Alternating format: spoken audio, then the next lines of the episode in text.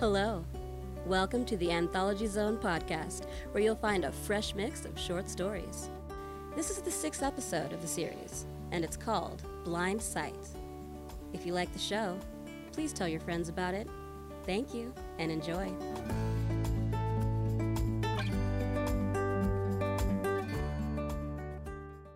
I can't see you. I'm right here. I'm sitting at the table with a cup of coffee in my hand. I know you're there. I can hear you, but I can't see you or your cup of coffee. Babe, you really can't see my face? None of your features. You're a blur. Wow. I don't think I've ever been referred to as a blur before. I looked in the mirror and I couldn't see my own face either. No worries there, honey. You're looking lovely as usual, but why are you panicking when you haven't even put in your contacts? Even with them in, my vision is worse now than ever before. You forgot that I failed the vision test twice at the DMV. I didn't forget, but the third time was a charm, huh? What if I hadn't passed? Why are you bringing that up when you did pass it? What if I couldn't drive? What would my life be like? You could always get around with Uber. I don't like Uber. All right then, Lyft. You like Lyft. You're missing the point. I want to get in my own car and drive wherever the hell I want to go. You passed, Naomi. Let it go, would you? My eyes suck. Right, which is why you're getting new eyes. The first one today in about two hours. We're not getting new eyes. I'm getting new eyes. Only me.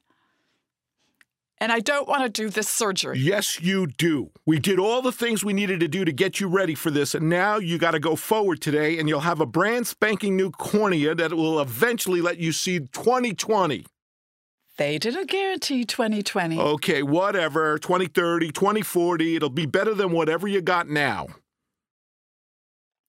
And what if my eye rejects it? That won't happen. It happens all the time. They're going to scrape off my cornea and paste some stranger's cornea and place on my own and keep their fingers crossed that my eye accepts And it. it will, because this new laser technology, it's great, right? Isn't that what the doctor told us? Sure. He'll take that laser and cut zigzag lines into my eyeball so the new cornea can grab hold of what's left of mine. Yes, perhaps that's why they call it cutting edge technology, huh? Ha ha. How about I cut some zigzag lines in your eyeball, see how much you like it? You know, in the old days, it would take an old fashioned miracle to make the blind to see again. You, you realize you're doing this now without getting Jesus involved, huh? I've told you not to bring Jesus into our conversations when I'm upset. Oh, man, forgive her, Lord, for she knows not what she says. And what if the person who donates the cornea is a criminal? What? You heard me. What if I get the eyes of a kidnapper or a bank robber? Oh my gosh. What if it's a murderer who donates his cornea Oh, to man. me? Whoa, whoa, slow down a minute. They don't do that kind of thing. Criminals can't donate their organs? Uh, actually, I hadn't really thought about it. Well, I have. And what if I get this wicked person's eyes and I start doing wicked things because I'm seeing the world through his wicked eyes? You know, that sounds a lot like a Twilight Zone episode. Seriously. What if I suddenly develop a fascination for guns or knives? Well, I won't allow you to purchase a gun. I'll lock up the kitchen knives if necessary. Both are easy fixes. The point is, I have no say in whose eyes I get, and I don't like it. Well, that's right. Well, maybe we could put in a request for a good person's eyes then, huh? you can't negotiate that kind of thing. Look, I'm sure the doctor would understand that we'd have to draw the line with cold blooded killers. Well, what if he's dismissive and makes a case for self defense? Screw that. We move on to another doctor. Seriously, I don't care if it was self defense. I'm not walking around with a murderer's eyes in me. Of course! Any kind of murder! Totally unacceptable, Naomi! Look, maybe they got some rules in place on who can donate organs. Do they? Well, Let's find out. I, I got my cell phone handy. Siri, could Charles Manson have donated his corneas if he wanted to? Stop it. You're teasing me. I want Josephina's eyes. Your friend, Josephina? Yes. She was a saint. But she passed away. She was such a good person, so kind. She sacrificed for everyone. I miss her so much. She was a good person. She would have wanted me to have her eyes. I know it. But she's been gone a year now. It's it's too late, Naomi. They have eye banks where you can store them. What's wrong with me? I should have asked her. I could have asked her. Why didn't I ask her? Honey, that ship has sailed. Yes. But I could have seen the world through her eyes. I could have kept a piece of her with me. I miss Josephina. I want her eyes. I'm I'm s- I'm sorry, babe. I, I- look, I, I see this is tough. Uh, b- but look, you're you're a courageous woman. I'm not. I'm just a woman going blind and my back's up against the wall. Look, this is all going to work out. Easy for you to say.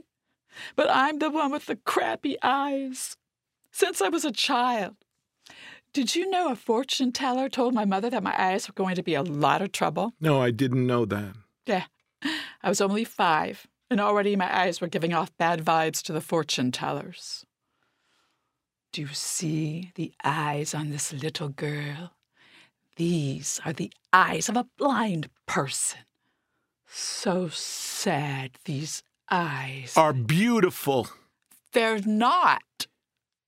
Come here. Come here, Naomi. Let me hold you a minute. You you know, hon, all my friends tell me you you have the most gorgeous eyes. Yeah, but they don't have to see through them. Your eyes they're they're big, they're and innocent. Shut up. and they're loving. There's so much love in those eyes. They're terrible eyes. That's not true. Yes, it is. They're good for nothing. Don't say that. Please, Naomi, never say that. Why not?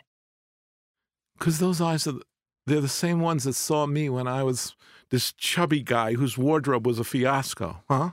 Remember? People talked about my shirts behind my back, if you recall.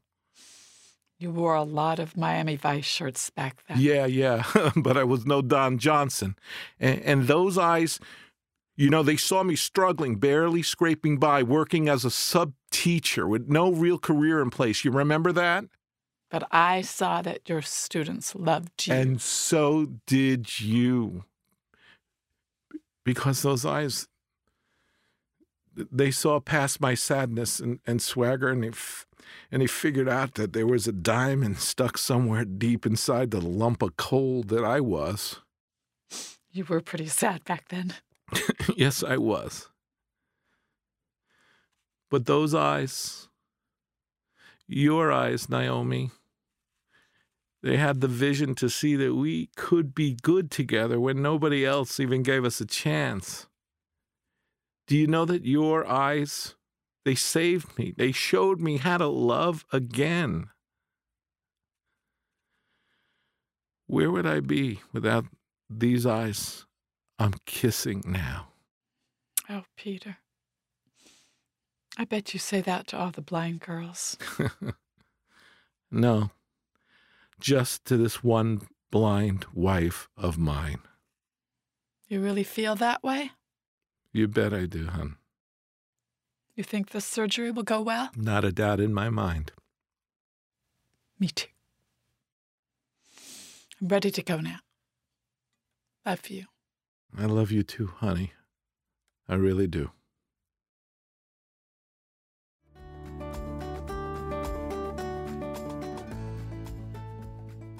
Thank you for listening to Blindsight. This episode was written by Paul Sirachi, produced by Cynthia Turkington, recording engineer and sound design by Matt Brousseau, performed by Monica Morrow as Naomi, and Paul Sirachi as Peter. Hosted by me, Yvette Green. As always, a very special thanks to Starburns Industries. For more information on the Anthology Zone podcast, please go to anthologyzone.com.